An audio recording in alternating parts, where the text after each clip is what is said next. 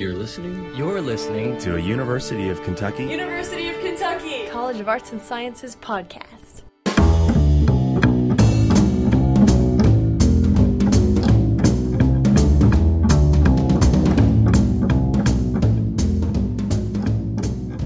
In November, we were given the opportunity to record an alumni panel featuring several accomplished graduates from the Department of Modern and Classical Languages, Literatures, and Cultures. The panel was planned and moderated by Linda Kraus Worley, who wanted to give students the opportunity to speak with alumni who have successfully combined their master's degrees in MCLLC with another professional degree. Within this panel, we hear from three professionals Sean Kinder, Jason Kelly, and Nate Smith about their experiences in education and in the field. We join the panel with Nate Smith describing his career path, followed by Jason Kelly and Sean Kinder. What came to teaching English. Um, so I'm like, well, that's not going to work. So, but I did love working with students. I didn't like teaching, but I love to work with students. So I'm like, well, student affairs, advising, financial aid, study abroad, something like that. So um, I started working then on the education masters and finished up finished both degrees in about three years, which wasn't too bad. Um, my last semester did an internship over at BCTC, um, and as soon as I graduated, I got a full time job there. So I've been there for the last about four years. I haven't been out too long, just about four years. And I do want to brag on people a little too, because they're being very modest. Aren't you sort of, or were recently like international project manager for Switzerland and France for Lexmark? Did a little bit of that, yeah. and haven't you been director of student services at BCT? People are being so modest. I, am going to brag. I did just I, I, just finished up a stint as interim director of student services. Yeah. So and you've done international advising. International advising. Yeah. So I, I want to add. I teach I teach on the side as well because, like I said, I, I liked teaching. I didn't love it. So in my job, that's good because I get to work with students all the time, which I love. But I also get to teach a little bit too, which I like to do a little bit of. And this lets me do that without having to just teach all the time. And, and Professor Kinder, yes, see, I'm bragging on everybody. They're being much too modest. Sean? Well, my name is Sean Kinder. I was born and raised in West Virginia, and I did my undergraduate degree at Marshall um, in French and English. And I decided to look at programs, and I got accepted into all the programs actually that I applied to. But UK offered me the most money, so. But I also wanted to go to UK because it was closer to home, so and the culture was very similar. So I went to UK, and um, I did my first year, and I had never been to France, and they were stunned that I was doing this master's in in French. I had never been to France. I'm like, wow, that's really kind of uncharacteristic for people, you know, this far. And I said, well, you know, the opportunity. I was actually going to spend a year in Angers, but it didn't work out the last minute. So, you know, life has a way of throwing you some curveballs. So I went on to to UK, and when they heard about that, they said, you know, we have this great program where you can spend a year in France at, at, at Deauville. And they said, why don't you apply for that? I'm like, well, I, I guess. I hadn't even thought about that because I just wanted to get my master's in, in, in going. I always wanted to be a French professor. And I thought, this will be a year out of my time. I'm like, I don't know. And like, no, you really need to go. this is really important that you at least know a little bit about the country that you want to teach about. So I said, okay, and I applied and I got the, the year abroad. And it was a really interesting experience. It was a very difficult year for me because uh, I had never been abroad and I was learning a lot of things. I was very shy and timid, even my first year of grad school. But living abroad really forced me to grow up and um, kind of believe in myself. So I came back a very changed person. I thought I had much more confidence and um, it was just a really life-altering experience, as Jason mentioned too. When you live abroad, and Nathan, it does change you as a person. Um, so I finished up my degree, and I was going to go on to get my doctorate because that was my goal. And I was very strategic in my doctorate plans because I was I'm, I thought to myself I'm going to pick the area that's the least studied in French literature, so I'll have the best shot of a job, and um, which was Renaissance period. So I was going to go into French Renaissance. Renaissance period. And um, I had the school picked out, I had the support of the department, but overnight I just felt like it just wasn't the right time for me. I just wasn't sure that I wanted to do that. I really enjoy teaching. So I thought, if I love teaching so much, I want to go on and, and teach. So I looked into different programs, and if I stayed at UK to work on my master's in teaching, then they were going to make me take a whole bunch of undergraduate classes. And I'm like, no, I'm not doing that. I've, I've done that. So I went back to Marshall, back to West Virginia where I'm from, and I did my master's in teaching. And then I taught for a couple years in public schools. Well, I was certified for French and English, 5 through 12, but it was very difficult for me to find a French position. I would, would have loved to teach French, but there weren't any positions. So I ended up teaching English, and I didn't really like teaching English. It, I like English, but English is very different than French in a high school setting. It's a requirement. French is an elective. So if they had to take a foreign language, they could take German or Spanish. So it's a little bit different. And I was just not very happy. I didn't feel like I was being challenged. I didn't feel like it was what I wanted to do long term. So I was at a really big crossroads because I had two master's degrees and I wasn't happy with my career. So I had to really do some thinking, and I had some friends who had done library science.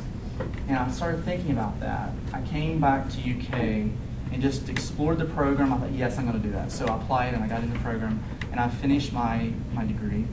And for almost 14 years, I've been the humanities, social sciences librarian at Western Kentucky University. So really, really happy that I changed my life. I changed my career path. Um, I'm still able to use my teaching skills when I teach information literacy or research instruction to students. Um, I'm able to use my French skills. I'll talk about that a little bit later. But uh, I feel like I have the best of both worlds because I'm in an academic environment. I'm around students. I'm able to teach, use my skills, but not necessarily in the way I had been using them when I was a high school teacher.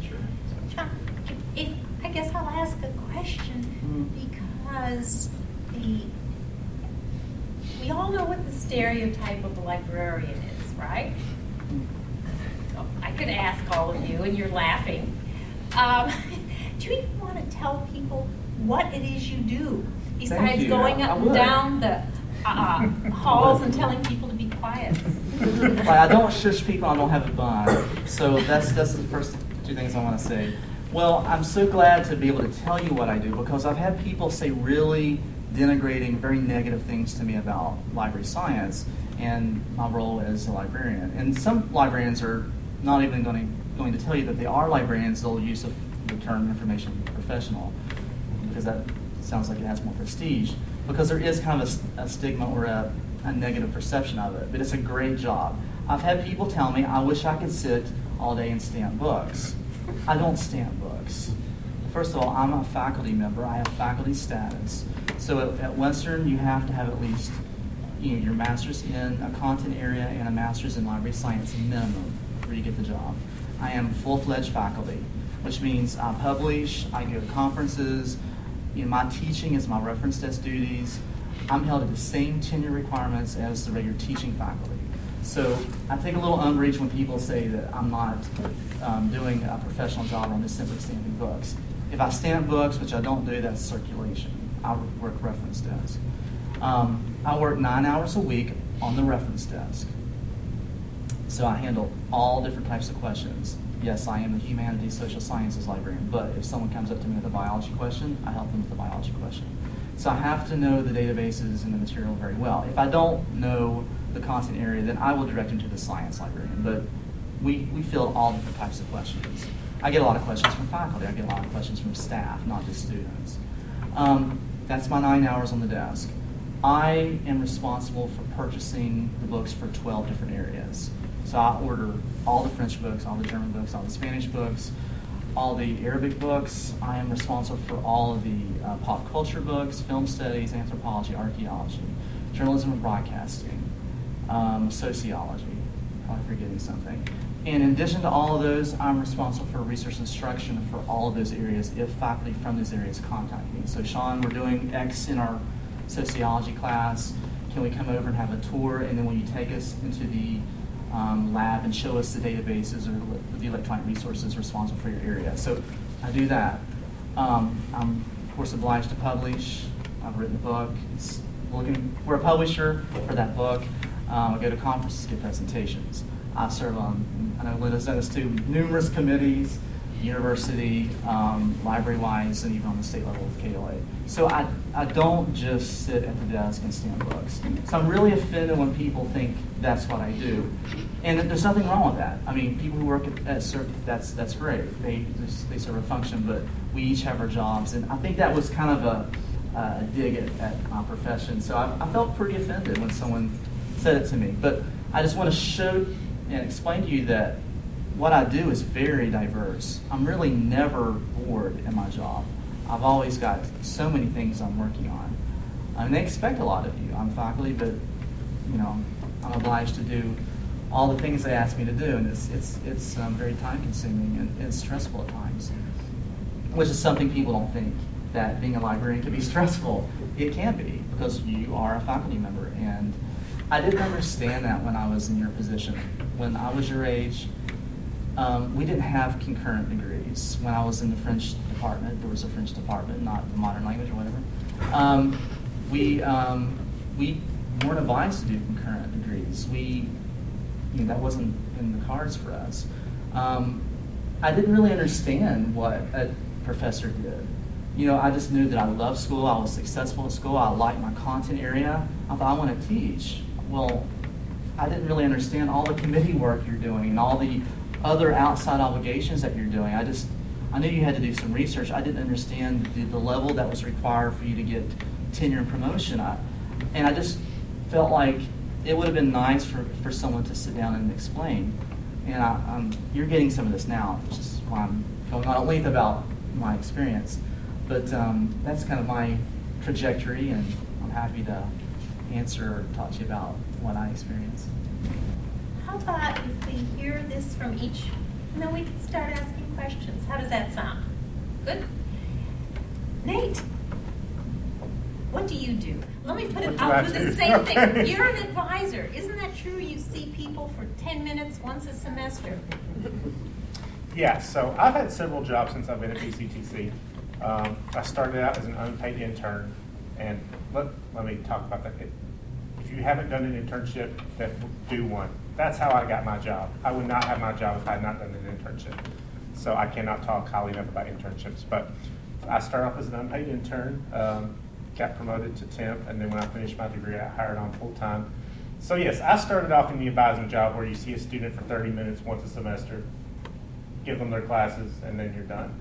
Um, which is fine. I like working with students. Um, the job I'm in now is very different. I'm an educational advisor, which is um, similar to an advisor, but what I do, so as an advisor, a regular advisor, I had about 400 students that I worked with each semester, sometimes more.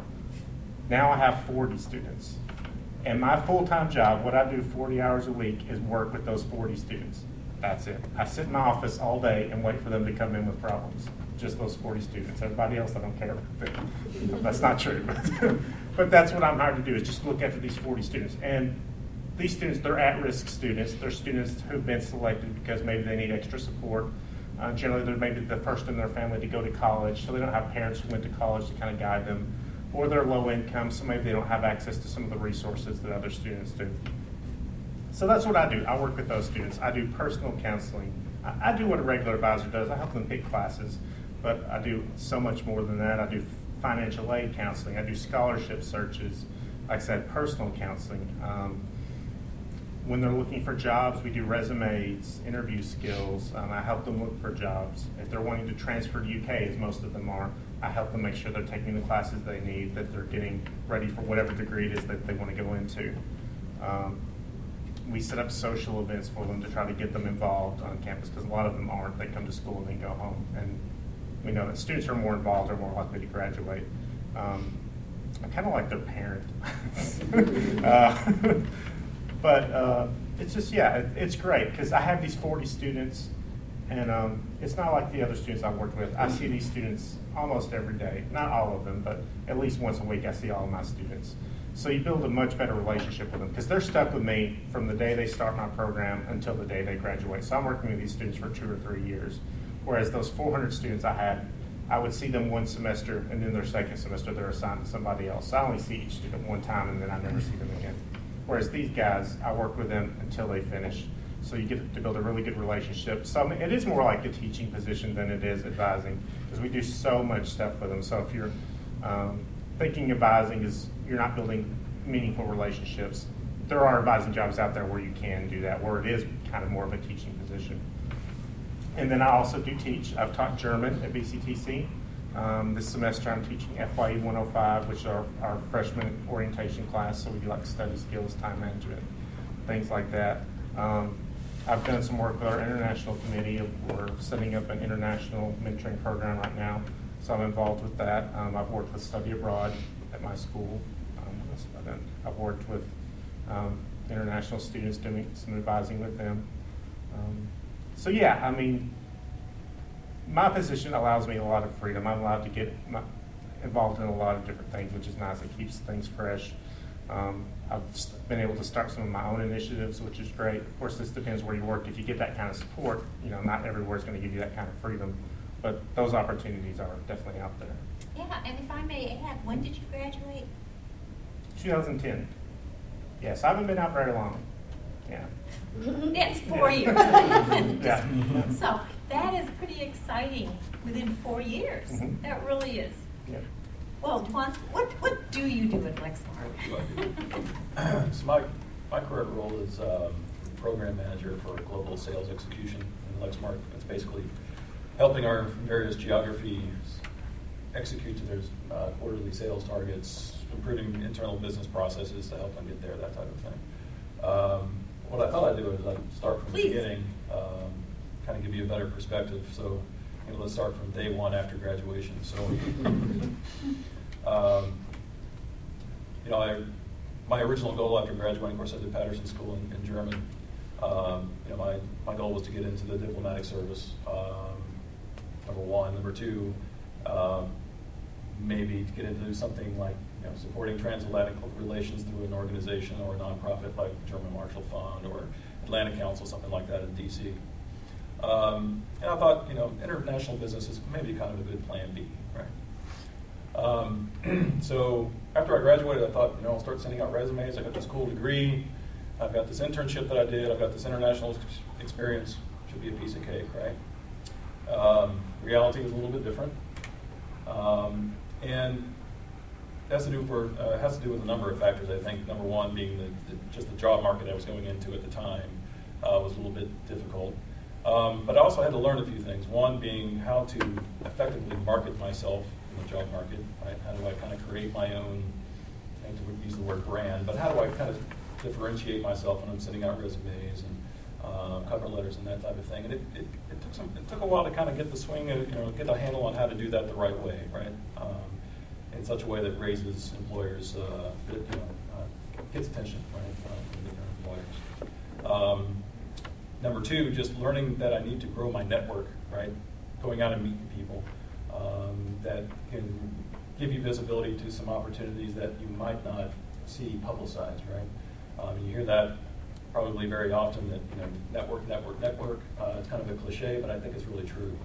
Um, and it might not sound very egalitarian, but more and more these days, I think that's the way that people get jobs, right? It's it's really through who you know. Um, that's increasingly the case, I think. Um, it was the case for me, and I think it's becoming even more so in recent years. Um, and thirdly, just the somewhat limiting factor, and this goes for people who are maybe in Patterson School thinking about doing that kind of uh, line of work.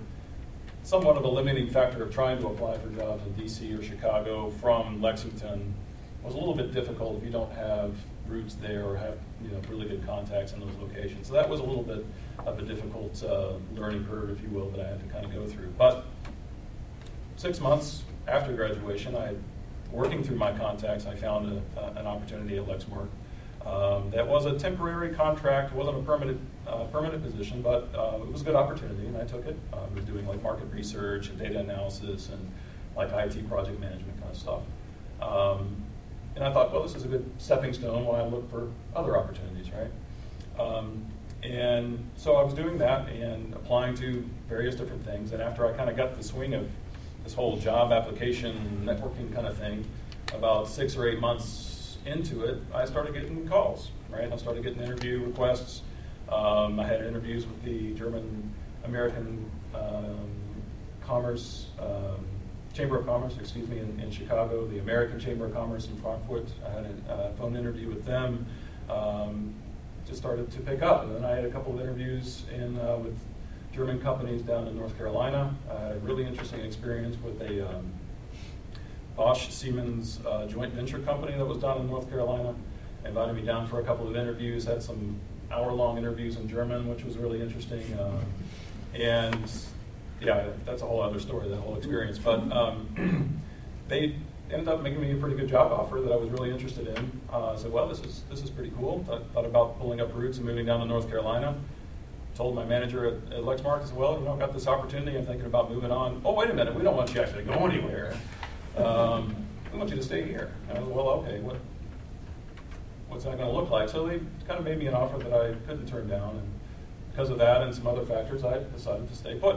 Um, even though working for a ger- big German company like Siemens was a uh, you know kind of a dream, I, other factors kind of came into the picture that uh, that made me stay here, where which is where I'm from. I'm from Lexington originally, so.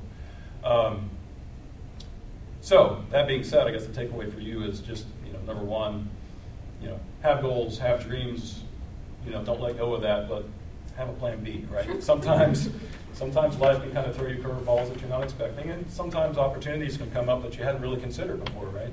Other avenues can come up that you can say, hey, you know, I can, I can fit into that, or hey, this is something I hadn't thought of before. So, uh, you know, I think from my experience, can, that's something I can um, definitely uh, recommend, just having that plan B. But um, a year after then getting that, uh, that permanent job offer from Lexmark, um, I got my first international project assignment in, uh, in France, which was really exciting.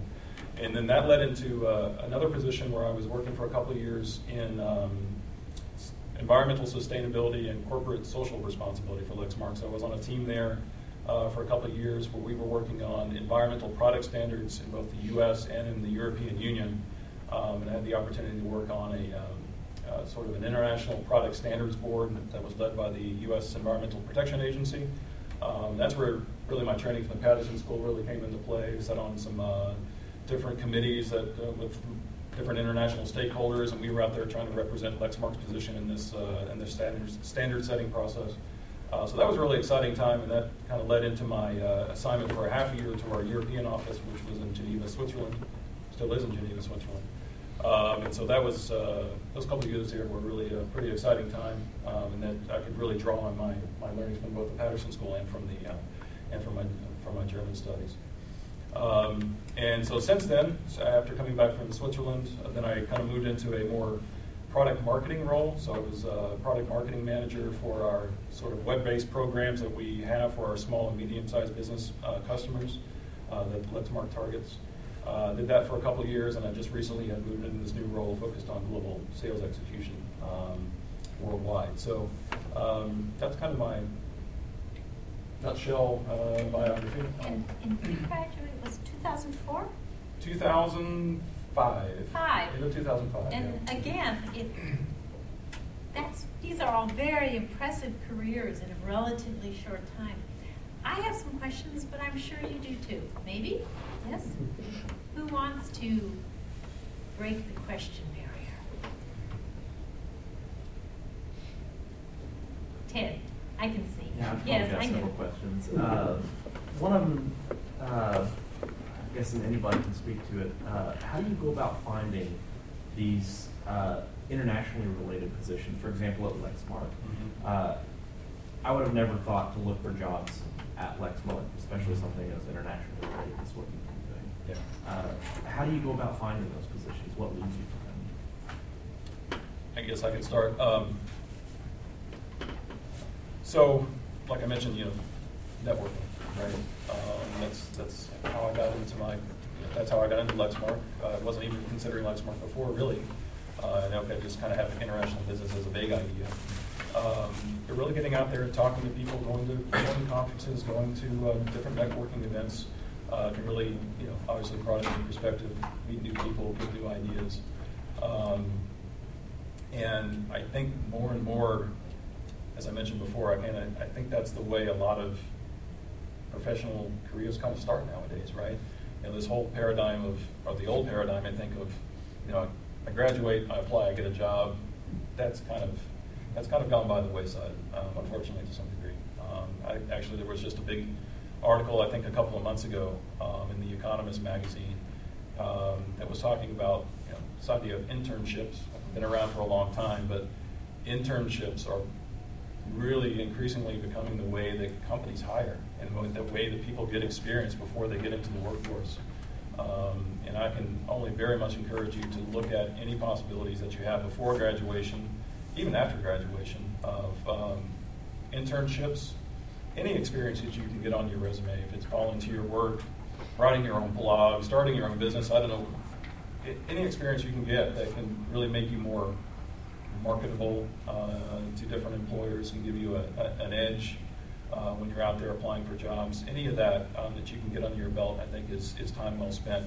Um, obviously, broadening your education, but also you know making you more employable as you go out. So, um, you know, looking for opportunities like that, internship uh, possibilities, in, in, in, different places. Right? It doesn't have to be try different place. Try a nonprofit internship. Try a business internship. Try different things because it allows you a uh, chance to experiment with different career possibilities as well. Right? Um, so that's what I would encourage you to do. Right? Other radios? Yeah, uh, I have not worked abroad to that extent for sure. And the main thing I've looked at in um, working abroad would be teaching English. So I can talk about that a little bit. Um, yeah. So there might be some of you who are interested in that.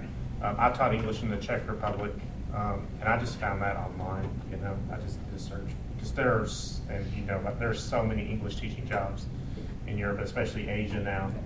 Um, so definitely online is a place to start. But uh, again, it goes back to connections. I got a job offer in South Korea to teach English um, because I knew a guy who was teaching English there. So if you can get to get people, I mean, you're all in international programs. You have friends who've studied abroad, worked abroad.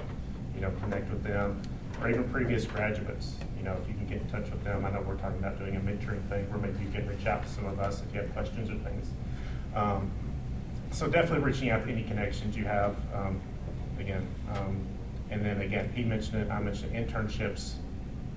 Or I would not have, I don't know what I'd be doing right now or where I would be if I had not got this internship at BCTC. And it was because, it wasn't necessarily because of the work I did at BCTC as an intern, because I did work hard, but it was more of the people I got to know during the internship. And those people were then on the hiring committees for jobs that I applied for. Um, so I got to know people. So again, it goes back to connections. Um, so any experience you can get, like some, at least in my field, it's so much so that when you're searching for jobs, there are so few jobs that say entry level anymore. They want two to three years experience, five years experience. Um, and any of that you can get before you graduate is going to help you because you may find some places that, well, if you have the right qualifications, the right degrees, maybe they'll look, overlook some of that, but you got to get some experience any way that you can. Um, for example, if you're wanting to go into education, uh, and that's that's what I'm familiar with, that's what I'll talk about. BCTC has a ton of temporary positions. You know, it's not great pay. It's not. There's no benefits, but you get in there, you get to do the actual job. You're not getting coffee for somebody. You're doing the actual job. Yeah. Well, um, and you're getting real world experience, and, and, it will pay off.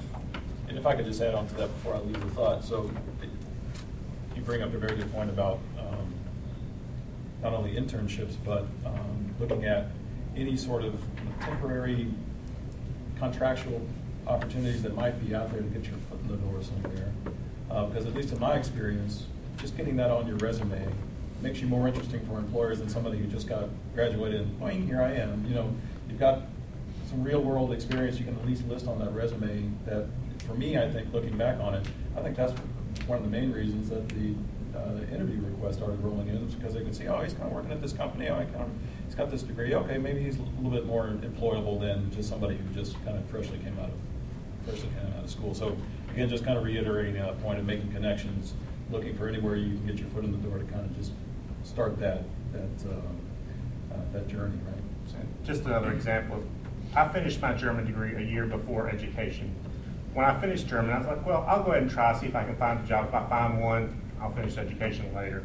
When I finished German, I applied for 130 jobs, and I didn't get any interviews. I finished education, got my internship. A year later, I applied for five jobs, got five interviews. But that doesn't say that German isn't a good degree. No, no, but I got the experience I know, I'm stuff. teasing, Yeah, yeah, I'm I know. teasing. Yeah. Sean? Well, my experience was teaching English, so I don't, I probably can't really add much to what's already been said, um, like Nathan said, but I, I think, I'll be honest, I think it's hard to find international jobs. I mean, I'm, I'm not sure where you're looking for. I'm not sure if you're looking for Europe or, you know, South America or Asia. But like Europe, for instance, you know, competition is very tough. I mean, you're looking at countries over there that have huge unemployment rates right now. I mean, Spain is just one example. It's just, I mean, their own people are having a really, really hard time finding jobs, and you're competing against all these people. So, in addition to everything that's already been said, of course, if you can get an internship or network, but I think if you can get on with an American company that has some kind of branch or something abroad, that would be a good, you know, entree entrance to the market to get your foot. It's just, I'm just being honest, it's just very tough. Um, you know, if I wanted to live, my wife is French, so um, if we wanted to live in France, if I don't have European citizenship, I'm at a huge disadvantage. Because if it's a job that requires English, they're almost obliged to take a British person over me because it's so much easier. They're part of the European Union, community, whatever. I'm not. So, yes, I have the opportunity to become a French citizen. So, if I become a French citizen, I am a European. My job opportunities are much better. I'm not saying find a European American. I'm saying that because it's so difficult, maybe you could find work for an American company abroad. Because if the American company wants you, they'll fight for you. They'll expedite the process of your getting a work permit or the, the resident card or what have you. Because I just know it's very tough. I mean, I've lived abroad, I've worked abroad, but I also hear people who want to work abroad all the time, and it's just not easy. So I would, I would say, in addition to everything you've heard, try to maybe focus on an American company abroad, get your foot in the door. Then once you're there, maybe you can possibilities. And I would say that for anyone who's interested in working abroad, again, teaching English, um, both in Europe and increasingly in Asia, uh, is really a huge opportunity. I did it, Nate's done it, um, and there are, despite the high unemployment, you're definitely right about that. I, not speaking from experience, it was 10 years ago. I don't I'm not sure I'm up, up to speed on the, on the latest developments in this in this career field, but I think there are still a lot of opportunities for teaching English, business English, general English. There's a lot of schools that will look to uh, to hire you on full time just to do that, um, and I think that's still probably still probably the case um, in, a, in a lot of the major European countries, especially in Eastern Europe, uh, where language skills are not quite up to, or English skills are not quite up to where uh, maybe Western Europe is still to this day. So, um, you know, I think that might be a, something that you'd be interested in. I would definitely encourage you to look into it because there's there's some interesting possibilities there that you can make pretty good living at. Um, you know, um, be Bill Gates, but you'll be doing all right. So.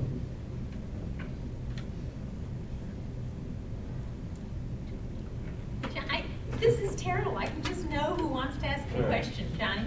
So, hindsight being 2020, this might be a bit of a tough question, but uh, what are some skills or things that you've used in each of your professions that you would have wished you maybe practiced or critiqued more when you were in like, graduate school? Bit of a tough question. Um, so I, I, I can start. So, um, a few things. So, I guess one would be really looking at any opportunity you have in graduate school. I don't know if you're a teaching assistant or a graduate assistant, um, and really looking at how you can leverage those skills that you're building in a teaching environment into other areas, right? So I kind of look back at my time as a teaching assistant um, as a way, or as a time when I was able to really further develop my organizational skills, my communication skills. Um, I still to this day think about, think back to how I was thinking about the best way or the the most effective way to present information to different kind of learners so they would you know, best communicate it to them. And that really, to this day, is something that I think about when I'm delivering presentations in my professional life, right? So that's, I think the more you can try to get better at that um, and try to hone those type of skills, I think you can really apply that in any, any profession, right? Um, that's something I definitely think back on and wish I had maybe thought more about it at that time uh, to kind of get to your question. Maybe I uh, could have been even better at it, but I, I think it really does help. Um, you know, if you're if you're teaching uh, foreign language, and then I guess another the other thought that popped in my head was project management skills. Um, I think a lot of I don't know if anybody in here is doing an MBA, so I don't want to talk badly about MBA students, but a lot of people who come out of business school, um, you know, they got a lot of good marketing background. They know a lot about generally how to do business, but from a day-to-day nuts and bolts kind of how do we get things done, project management kind of perspective. Um, very often, um, fresh graduates, people uh, coming into the workforce, often don't have that background. I think, as I understand it, business schools are getting better at teaching project management nowadays, but anything you can do to try to learn about project management skills, project management techniques. Techniques. There's, uh, you know, there are courses out there. There are certifications that you can do. Uh, some of them do require some professional experience, uh, but some are um, some are a little bit uh, more geared to uh, um, students or people, um, you know, such as yourselves that are uh, getting ready to graduate. Um, so I would definitely recommend anything that you can do to highlight your skills in that and hone your skills in that area um, would be a benefit to. Um, definitely something I did not do that I should have done was take more advantage of all the opportunities that were available to me. I, I love my job. What I really want to do is work in international affairs or study abroad, though. That's where I really want to be. Um, and when I was um, working on my master's, I had the opportunity to get an assistantship in an education abroad office. And I didn't do it, and I'm suffering for it now. Um, because it's the same me. Despite all my experience, when I go to apply for a study abroad job, it's three to five years experience in the study abroad office, which I don't have. I've got tons of experience in a lot of different things, but not in the area where I really want to be. And I had the opportunity to do that. I was like, well, I've got too much going on. I got a TA in German already. You know, I'm working on these other degrees. I just didn't make the time for it. So definitely looking for those opportunities and making use of them. That's not necessarily a skill. It's just you guys are in there right now. If there's an opportunity, make sure you take it. Um, you know, if it's going to benefit you. Um, so that would be the main thing. Um, another thing, and this applies more to those of you who want to go into education, is I did not focus as much time as I wish I had on the teaching aspect of it. I was more concerned about my degrees and finishing those. Um, and I'm teaching now, so I wish I had spent more time developing those skills because I'm having to develop them now, which is fine. But um, I wish I had put the time in when I was in grad school to really develop those skills. So that would be better at my job than I am now. Um, so, because um, you've got a lot of, of resources around you, your professors who want you to be good teachers, um, you know, university resources. So just making, and again, it goes back to making, taking advantage of opportunities that you have. I think for me, it would have been um, study abroad earlier than what mm-hmm. I did. So if you have those opportunities, that's a way of, of showing your experience with the with the culture in the country. So as we talked about before, if you can't find a job abroad, then study abroad is at least you're showing your commitment to that culture, that that country, and you're gaining more and more experience, which I think is good. Um, I didn't have any problems with the teaching because that was my background, but I would have, because I wanted to go into education and, and higher education, I would have really worked on publishing. That's what I would have done. That's super important for me uh, in my position. So I maybe would have tried to get things published as a graduate student, even if it's in like a graduate journal, because that looks super good. And when you go on, if you get to a doctorate or if, if you want to teach, and there's any kind of tenure requirement, or you know, that's going to look really good. That's going to put you over other candidates. It's all about what makes you what distinguishes you from all the other candidates. So if that's because you have a proven track record of publishing, maybe you can pick up another language, maybe one that's less spoken, which that's that's a unique thing about you. I mean, and that's what I tried to do when I told you I wanted to go into the Renaissance period because that's the least studied. That was very strategic, know, but it has to be something you love and you like. I'm not saying go into an area in, just for the job. You have to really like it and enjoy it. But that's also because I don't know how many of you want to go on and teach or whatever. 19th, 20th century really saturated sometimes. So think about another time period. If, if you want to be a teacher, are you interested in another time period? That might be something. Um, just what I would just encourage you try to emphasize and highlight what makes you different from everybody else. I actually want to steal his publishing. That's that's really good. I wish I'd thought of that. Um, just because I've been uh, at BCTC, I've been on a lot of search committees, and very very few people publish. I mean, if you have that on there, that really does set you out from other people. Uh, per- uh, Teddy? Yeah. Um, Jason, I have a question for you. Uh, You, what, what, as you look at all of this, I mean, you have a rather elaborate uh, process that you described. What role did your undergraduate degree play in all this? I mean, we have worked very hard to reestablish languages and international economics as an undergraduate degree that is meaningful on this campus. And so I'm just very curious, you know, what, how that shaped everything that followed, or did it? Yeah, no, it, it certainly did. Um, so I think, you know, in my early undergraduate career, I was just a straight German major. I was interested in maybe one day teaching German, um, probably at the university level. It's kind of where my, I think my head was at one point.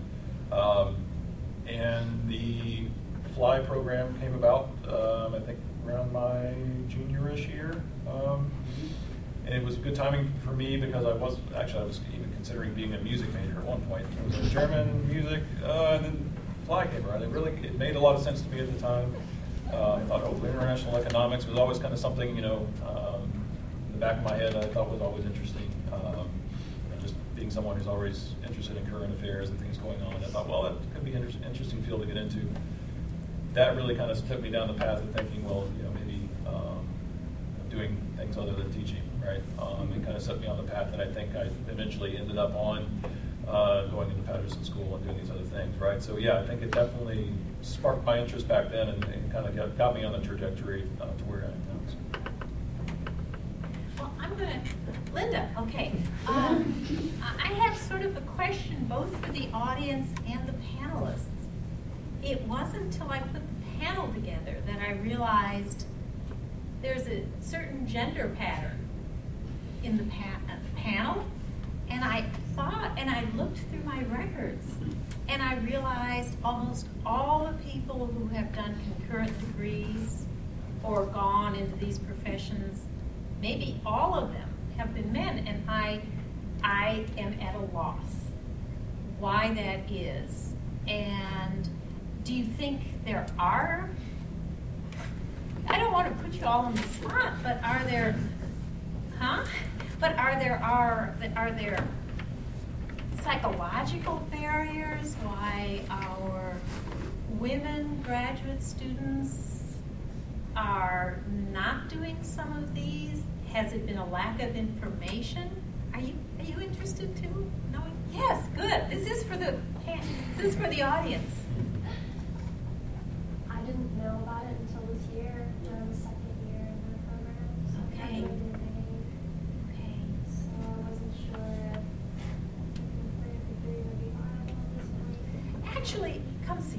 It, can. me. It can be. But do you think there are some barriers besides lack of knowledge? I'm, I'm really curious. I don't want to look at the women and put them on the spot or the men, but Do we have any kind of a breakdown in terms of, you know, just looking at the fly program, for example? That's one thing that would interest me. My recollection is that there were, um, you know, at close to half of the students who majored in the various fly uh, areas where we had degrees were women, not- not just men. That's right. I had several colleagues that were. yeah. Well, I know how to stop a conversation. but I, it is something to think about, and I am going to look at that some more. Partially getting more information out, kind of panels we're doing now. But uh, I wonder if some of this is also the old traditions of women tend to be teachers that we don't, we aren't taught to think about other kinds of careers? I, I really don't know. But, uh, yes, I Brittany? say, I have a concurrent um, degree in both TESOL and German, Matwell for German. But what uh, drew, drew me to it was talking to you, Dr. Worley, because I, my first, like, I think my first year, my second semester, I knew I wanted to teach, but I wanted to get something other than German to kind of distinguish me from the other German Mhm. teacher applicants. So then I talked to you, and you mentioned TESOL and a couple other ideas, and then I went and talked to the uh, actually the higher education office, and then talked to these people, and talked to these people, and then finally decided I really liked TESOL and went observed other Mhm. TESOL teachers and really liked it, and that's kind of the got got the ball rolling for me. So, Okay. yeah. So partly information and it's partly I'm telling people to teach. Yeah. No, but it's something to think about because there are a lot of careers out there. Do you have other questions for me? I have to get my question. Yeah. I have a question. I'm sure not everybody want to say it, so I'm just going to ask it. Um, with uh, salaries. Oh, go ahead. I mean, I know people, but I'm saying like as far as like you three, um, you know, because like teaching, usually people don't get paid a lot because that's what I want to do. Um, but I'm saying as your, um, you know, job right now, how's the salary? Is it? I'm not asking what you make, but like you know, is it like a doable? I don't, I don't know how to ask this question. So Well, I, I know, we, we don't need numbers, but Yes. Right. it isn't a living wage, Yes. let's say. I, I, I'll go first this time. I love my job. It's a great job. I work with students. It, it's something I, I like going to work every day. I do have stressful days, sure. I have students cuss me out. I have one the other day, so some days are not great. But overall, I love my job, and that's a big part of it. Am I going to get rich? No. Do I live comfortably? Sure. Um, but I get other perks. I get two weeks off paid for Christmas every year, which is nice. Uh, you know, um, I get lots of holidays. Um, I get two months off in the summer with pay. Um, I get to teach on the side. I make extra money doing that. I have flexibility my job. I like to come up with different initiatives. So, yeah, salary's a part of it. But I mean, there there's always ways to make more money if that's what you want to do. But definitely being happy at what you're doing is a big part of it. But yeah, you, you can definitely live off what I what I do. um, but I can tell you, advisors generally are, are going to start at around thirty-two thousand dollars. It depends where you go, um, and you can end up in you know in, in the high forties, low fifties. Now, if you want to go on to like a director, then you know get above that. It's, it's very comfortable, I, I would say. Um, you get the further you go, more you get, as far as promotion and tenure and all that. Um, but also just the perks that, you know, the time we have off. Essentially, because I'm faculty, I'm not there when the students are not there. And I don't, so I don't have to work the winter term.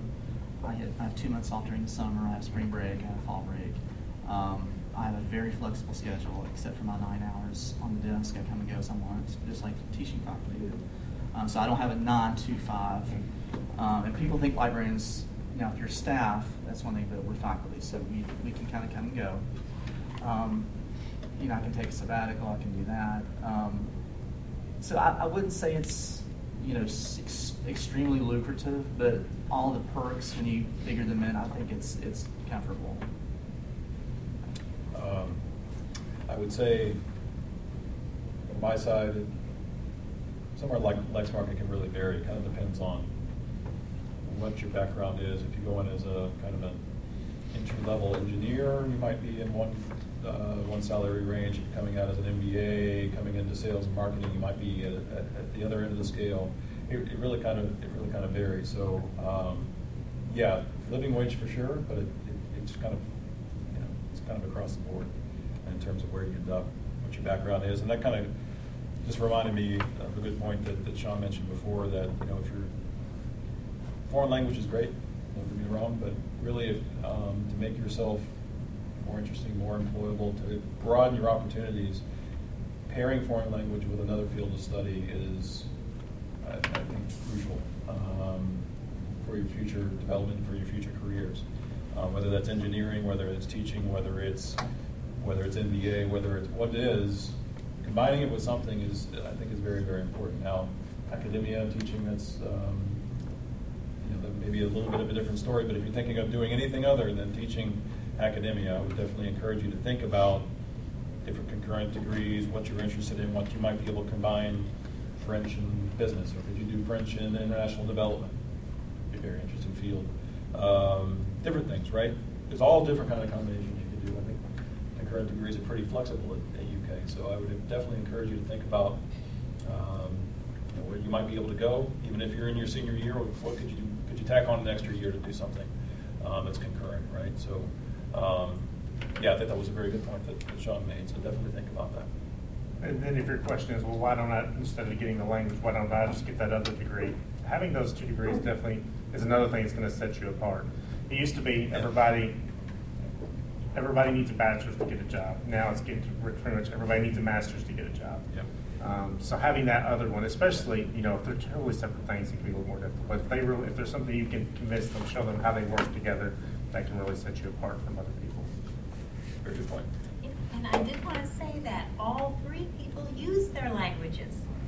Be it, be it Sean, the, the, the resident expert and, and for the humanities, for French language. Um, you, you teach German, you, it was, it allowed you to get to the international, you've been working in, in Europe and an international thing. So it is synergy of the two that's exciting. And I do get to use my German on, on the job once in a while, but, uh, so that's good. Yeah. Any other questions? Now's the time. Yes? It's more a request uh, for the panelists. Could you talk a little bit about the general notions of flexibility, whether that's geographical flexibility, willingness to move around, uh, willingness to look at or to, to accommodate requests within an institution that may move you in a new direction and things like that, that you hadn't considered, that doesn't immediately sit perfectly with you, uh, and so on. But that's a little further down the road, uh, but I, that'd be interesting to talk about that as well. Yeah, so I guess I can take that. Um, yeah, flexibility is key, I think, um, in any pr- profession you're going to pursue. I mean, for me, um, and the, the story I told you about um, where I got to where, where I am today, uh, definitely had to be flexible. Um, it's not to say that I don't still aspire to other things down the road, but I did have to be flexible to kind of get to where I where I am today, and I feel like I've been pretty successful at that.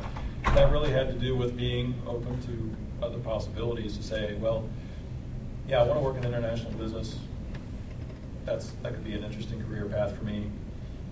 I'm in an international business. They're offering me this IT project, this information technology project to work on. Well, I don't know anything about IT but it could take me to France. Ooh, okay, well, so maybe I'll learn something about IT, right? So there's, there's, there's things that can really develop to really take you in different directions that you might not have considered before that, um, that you just kind of need to be prepared for, right? Think outside the box and just be open to it. Um, what's going on at my institution right now, well, with most institutions, is budgets are way down. Uh, at least our tuition dollars have gone down a lot this year. Um, so there have been some layoffs, so it means more work for the, those of us who are left. So you definitely got to be willing, wherever you go, to you know, be flexible to take on additional duties that maybe you didn't sign on for. Um, I've certainly done that, and um, but I still love my job. You know, sometimes you have to be willing to make sacrifices to do what you like doing. So just being aware that it's it's a competitive job market out there. So if you want, you know, if there's a job you want, you may have to make some sacrifices, take on duties you don't want to do um, go places you don't want to go. For example, well, somebody emailed me yesterday. They want me to teach another class in the spring, but it's like an hour drive away. And it's like, okay, if I say no, are they going to ask ever ask me again? They're going to say, oh, well, he, we offered a class, he said no. So, well, and because, I mean, we've got a list a mile long of people who want to teach classes. So if I say no, they just move on to the next guy and never ask me again. So I, I agree. Um, you know, I'm, I'm not going to end up making that much money considering the drive I'll have to make. But in the future, you know, it's it'll, it'll pay off, and I will hopefully get classes back here. So yeah, definitely be be willing to to make some of those sacrifices and adjustments. I think flexibility comes geographically. If I if I'm interested in French, instance, if I have my heart set on France. If I really want to work in a French environment, I need to maybe think about Africa. I need to think about Quebec. I need to think about Asia possibly depending on how badly you want that French environment. Don't just focus on one country. Uh, I would say keeping yourself abreast in your field So whether that's keeping up with the latest theories or the latest um, ways of teaching, um, modes of teaching, styles of teaching. Um, like me, for instance, when I first started, I didn't have to answer reference questions through social media, but I have to do that now. So what I'm just saying is keep yourself open to the possibility that you may have to keep learning. If you say I'm not going to learn anymore, then you're in trouble because in our society, there's such a knowledge boom. Like you, things are always changing. Nothing stays the same. So you have to be flexible in your willingness to keep abreast of what's happening, and don't be afraid to take additional classes. I mean, uh, if you feel like you need maybe a little certificate program or you know, I've forgotten this. Can I take, can I audit this class or whatever, just to keep yourself sharp? I would say be flexible and be willing to do that. And I know some people don't have that time, don't have the money. Geographically, their their spouse or companion, whatever, they can't move. But if you do have that flexibility, think in those different terms.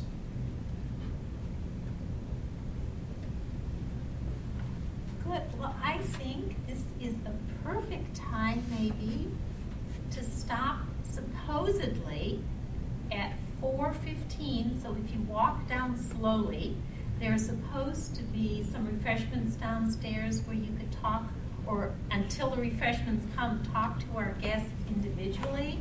I'm sure. I'll check this out. I'm sure they'd be glad. um, because sometimes you might not want to ask a question in a group, but talk individually with people. Please do this. And I would like, send me some feedback whether you think these sorts of things are valuable, if we can continue them.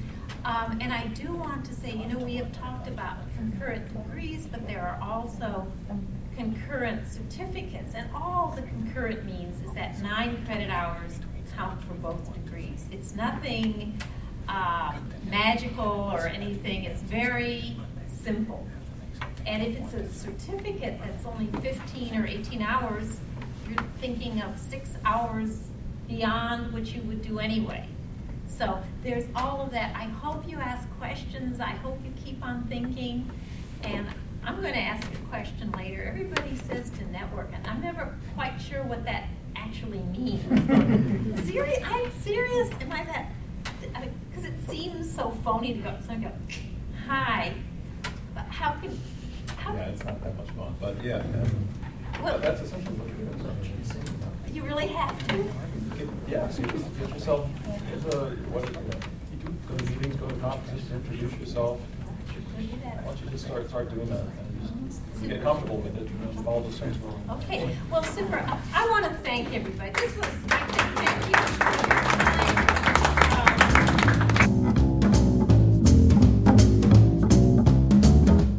Thank you for listening, and thanks to the College of Arts and Sciences and the Department of Modern and Classical Languages, Literatures, and Cultures for making this podcast possible.